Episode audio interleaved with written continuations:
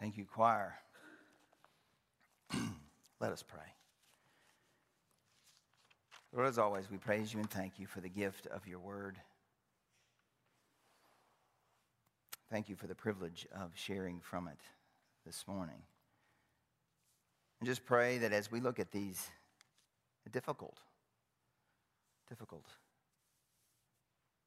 verses, your presence be among us, your spirit guide lead us, that all that is said be of you and for your glory. In Jesus' name we pray. Amen. Well, last week we talked about salt and light from the Sermon on the Mount. And then this week we continue uh, with chapter 5, with where the lectionary text this morning. And this starts a series of some difficult stuff that Jesus says. It's a series of, of six statements where he says, You have heard it written in the law, you know, don't murder. I say, don't even be angry. You've heard it said, don't commit adultery. I say, don't even look at someone with lust. Talks about, you've heard it said not to give a false testimony or lie. I don't even give an oath. And he goes on talking about these ways of going deeper than what is said in the Old Testament. And if you know me, I think context is important. The, the right between the salt and the light, and between where this passage picks up, is where Jesus talks about not coming to do away with the law, but to fulfill it, to fulfill its purpose. And then he goes into these statements. And you know, when I read this one, in these verses, this idea about not being angry and not calling someone a fool. We even, it came up in Sunday school as we were talking about it. You're not calling somebody a fool. We do a lot worse than that, don't we? I mean, and, and there's, it's a special word, raka, and there's another uh, moro that's used in the text that's more contempt and more, but I, I have to tell you, I've come to think about it sometimes, uh, usually after the fact when somebody pulls out in front of me in traffic and I think, you fool, what have you done? What? You... What? That's pretty harsh stuff.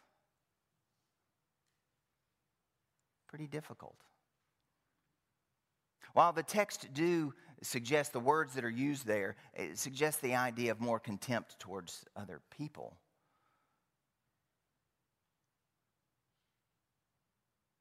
That's difficult. I remember one time I was, uh, every once in a while, I'll go on personal prayer retreat for a few days. One time I was uh, out, it's camping at a campground, and uh, just by myself and praying and spending time studying and reading. And I was reading a, a really good book. Um, but I remember then going on a hike, walking through the campground, and I saw this lady. And you know that stuff that goes on in your head that hopefully gets filtered before it comes out your mouth. Sometimes mine doesn't. Um, but I just thought, she's funny looking. You ever seen somebody you just thought, that, that's, they're just funny looking? And I mean, really, let's be honest. It's, it's just you and me and what's recorded, put on the internet. Maybe I shouldn't say this. I, uh, but, it, but you just, you know, the thought. And I remember thinking that. And and then just walking on and being in prayer because I'd, I'd really set aside this time to be with God. And it was like the gentle whisper of the Spirit said, And I made her. What? And then I realized, you know, I was thinking the book I was reading, it was really good. And it was written by this lady. And then it was like, God just, and maybe it was my head reading into it. I don't know. But it, God just kind of suggests maybe she's the one that wrote it. That we have a tendency to judge, to draw up assumptions of other people. Maybe just on how they look sometimes, or they act, or what they say. Or sometimes whole people groups. Write people off because they're poor and they may operate by and be motivated by a different set of values or rules than you go by. Or somebody that's really wealthy, we may uh, write them off. I remember a season in my life I had to be confronted with the fact I had a chip on my shoulder against wealthy people. I was so into working with the poor. We will make assumptions, assume about other people. We're wired to kind of fill in the gap of a story with, with our own thoughts. We do that often. Said that before.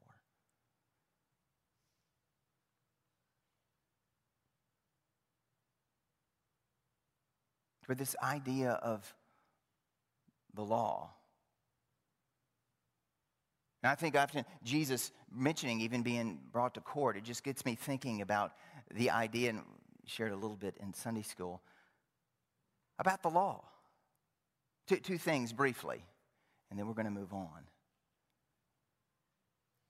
That I wasn't really expecting to say, but after we discussed in Sunday school, I think they're important. One is, you know, why the law was given.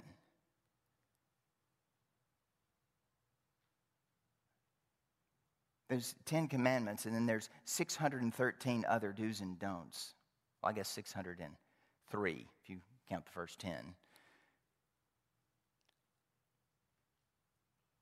But if we could keep the first one, which is God is God and you and I are not, and keep running to God and seeking to God and never get apart from God, never get away from God, we wouldn't need the rest of them. Why was the law given?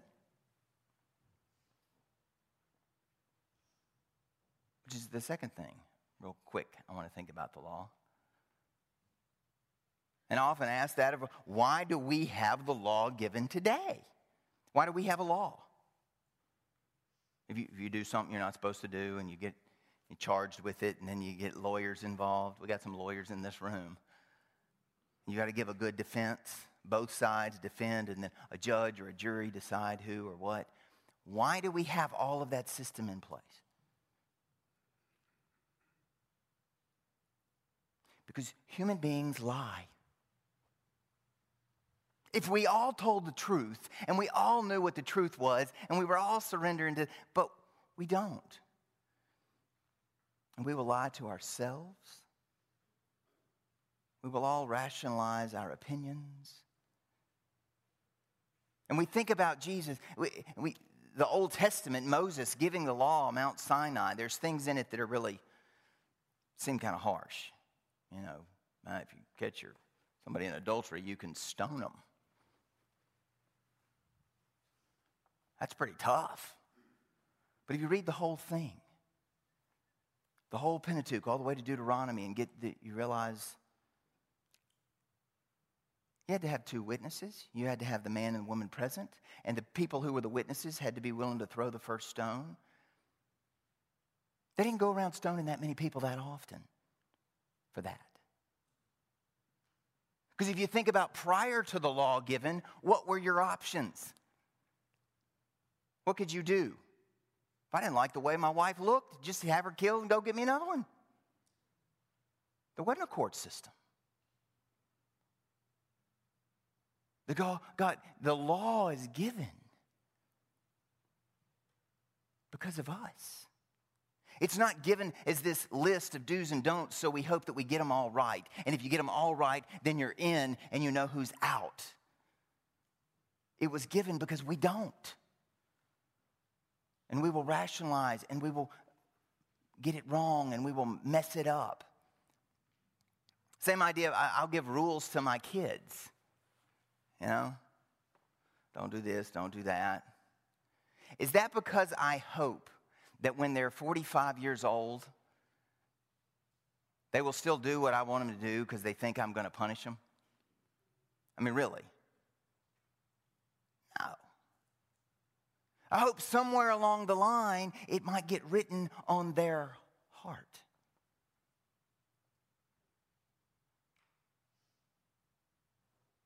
That if you think about uh, the Old Testament and the development with people, almost like a child, you get the Garden of Eden where you just you just care for a baby because they need being cared for. And you just give them, I give you everything. There are, there are a few basic rules, some stuff. But as they get older and they're toddler, I think about that when you get into judges and some more law giving. You just have to tell them, right? You have to tell them, no. And you get the question with a toddler, what? About everything. Why? Why? Why? Why? And you get to the point, because I said so. Just because I, you think you know, but I know information you don't know, so you're just going to need to do it because I said so. Right? The law gets given. I even think you see it in Scripture by the time you get to 1st, 2nd Samuel. Israel doesn't want God as their king anymore. They reject God. And they say, We want an earthly king like every other nation. It's almost like they hit adolescence and peer pressure dominates everything. We don't want to follow you anymore, God. We don't want you as our king. We want to be like everybody else. And they're given that. And if you keep reading scripture, they make a mess of it. And then Jesus steps on the scene and he comes to fulfill the purpose of it to write it on our hearts that we might be one with Christ and with God, that we might follow. To get to, as the sermon says, the heart of the law, the heart of the matter. Because whether you want to admit it or not, our heart can be messed up. Our motives can get a little off. And we will rationalize it and we will say, well, I may have made a little mistake, a little white lie. But I hadn't killed anybody. And Jesus just cuts all that away. As I mentioned, when we start looking at the Sermon on the Mount, if you hear it and read it and think, I sure wish so and so was hearing this, they need to hear it, you've missed it. By the time you get to the end, it is about you building your house on a rock or the sand. And that's you hearing the words and the voice of Jesus and you responding to it. You can't do that for someone else. It's about you. It's about me. We said that last week with salt and light. You and I are salt and light, and then he goes on to tell us how not by the list of good things you think you've done, not by the fact that you show up and got good attendance at church, or it is what is at your heart. And that never stops being developed. We stall out at all kinds of levels, maybe a very basic level, but it never stops. God never stops working on our hearts. If you want Him to. Or you can refuse it stall out. Never stops. And in thinking about this, you know, I've got one final point story.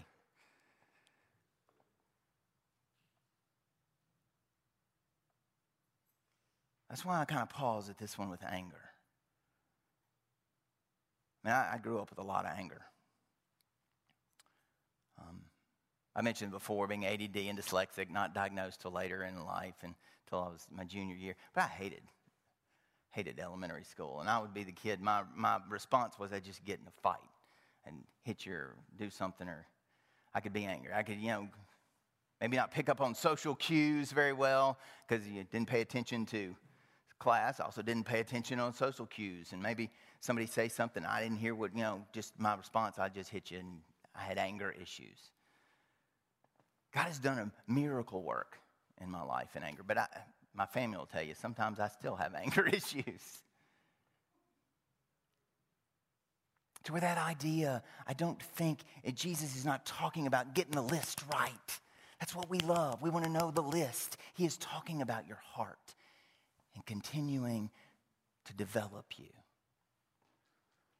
to one of the most significant moments I learned about my own heart issues. I won't tell you the details of the story, but I'll tell you the basics maybe. It's debating on whether to say it or not, but here we go. I was in church, it was early as a pastor. And it was a, an issue that had happened with a man in leadership in the church. He'd done something wrong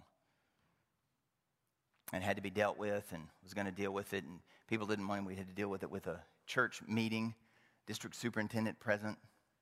I didn't know the DS was going to take a, a written ballot. I thought he was going to make people vote. And people had come and told me they weren't going to vote publicly against this man. They were scared for him and they were sorry for me.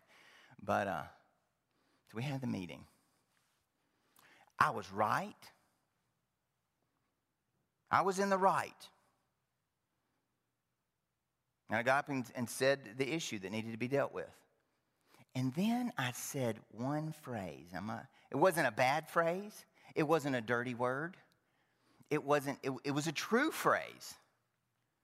It was a true phrase and it was true about the situation, but it was that. Have you ever done that? And you say that one sentence or that one phrase and you realize, oh, I wish I could take that back. That one thing that just wasn't what the Holy Spirit wanted me to say. And I could sense in that moment, I, th- I think I've kind of grieved the Holy Spirit. But it wasn't that bad. And I started rationalizing right then. No, it was true. It was true and it wasn't harsh. And it wasn't that bad. It was just telling the truth. But it really was. Went on with the vote. It went my way. Went on pastoring that church for the next year. Then I moved. It took two more years and it kept gnawing at me. Then I was invited to go back for a funeral. And it was a funeral. My, my sister at the time had married somebody in the family in, in that church, and I needed to go back for that funeral. I couldn't get out of it. And I figured that guy was going to be there. I thought, I won't go. I shouldn't go. It's, I mean, because it was really, really, really harsh what had to be, not what I said, but what just went on there. But I went. And I prayed. And I prayed. And I was like, God, I was, I was still, but I was right. I was right. I won the argument. I, I was right. It was on my, I'm just going to go. And uh, if he's there, I'm just going to, whatever, if you want me to to say something or do something, you're going to have to make it so clear I, I can't miss it. And I don't know what to say, you're going to have to give me the words. Because if I got to pick the words, I was going to say, You remember I'm right? Because I was. And did the funeral, and then after the funeral, into the fellowship hall, we we're going to have a meal. And I walked in the fellowship hall, and I turned around, and there he was. And I hadn't prepared a speech because I knew if I prepare, you know, I love to prepare speech. Ever do that in your head? Just have those arguments, and when you win them, it's even better. When I find myself always winning the argument in my head, first I'm like, you're really smart. And then it's like, and something's wrong. You're harboring something. So I didn't prepare a speech or just whatever. And I looked at him. You know what came out of my mouth? And I've had some odd things come out of my mouth, some bad things. Don't hear this. But I just, I looked at him and I said, Forgive me for my youthful arrogance. I don't know why that came out of my mouth. I would not have picked for that to come out of my mouth, but it, it did, and then he hugged me. Now, he didn't apologize. He's never going to apologize. Didn't apologize to this day, but he hugged me. And then he told other people what I had said. And then during the meal, one other man who had gotten really vicious came up and found me. He said, I heard what you said. And I want to say I'm sorry. Because I did some something some things in that that I wish I hadn't as well. And he and I hugged and he did apologize. I wasn't expecting that. And I will tell you in that moment, it lifted a whole level of stuff I'd been, I didn't even realize I was holding on to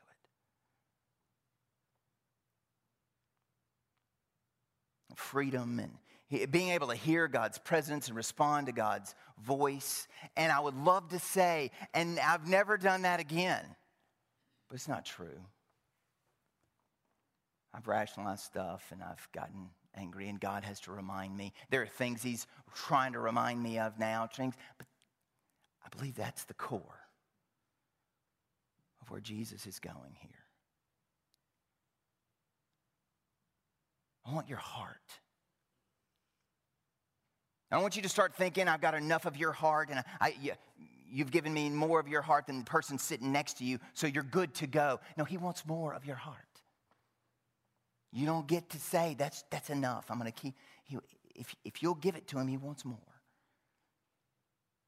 And sometimes we go in the wrong direction, and he gives us the gift of just turning around and surrendering to him and washing us clean and starting over with new mercy. It's a thing I love. You can't have the grace without a definition of righteousness that leads to judgment. But if we're just left with a righteousness that leads to judgment, guess what? We're in a big mess because none of us measure up. It's what makes grace so beautiful and real.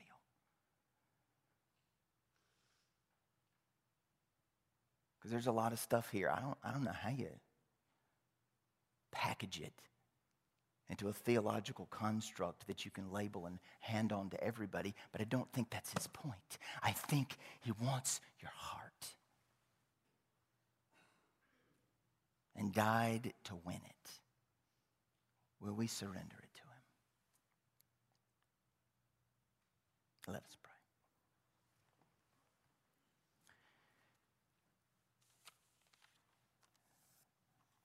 Lord, may we stand in the truth of your word, the beauty that it is.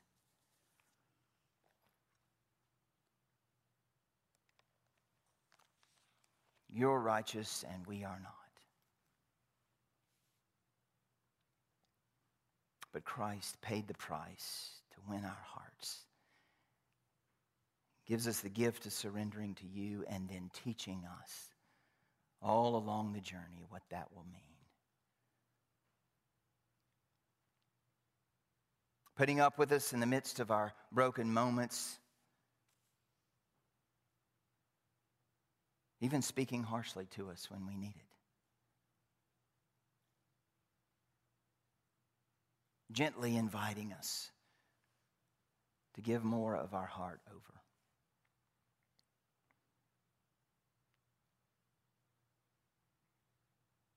So that we may truly be the salt and light you invite us to be. Looking at the world through your eyes, seeing every other person as someone you died for.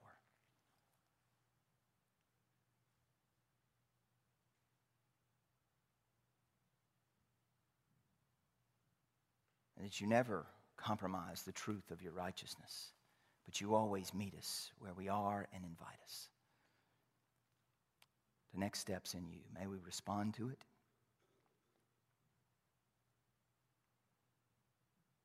In whatever ways you would have us to. In Jesus' name we pray.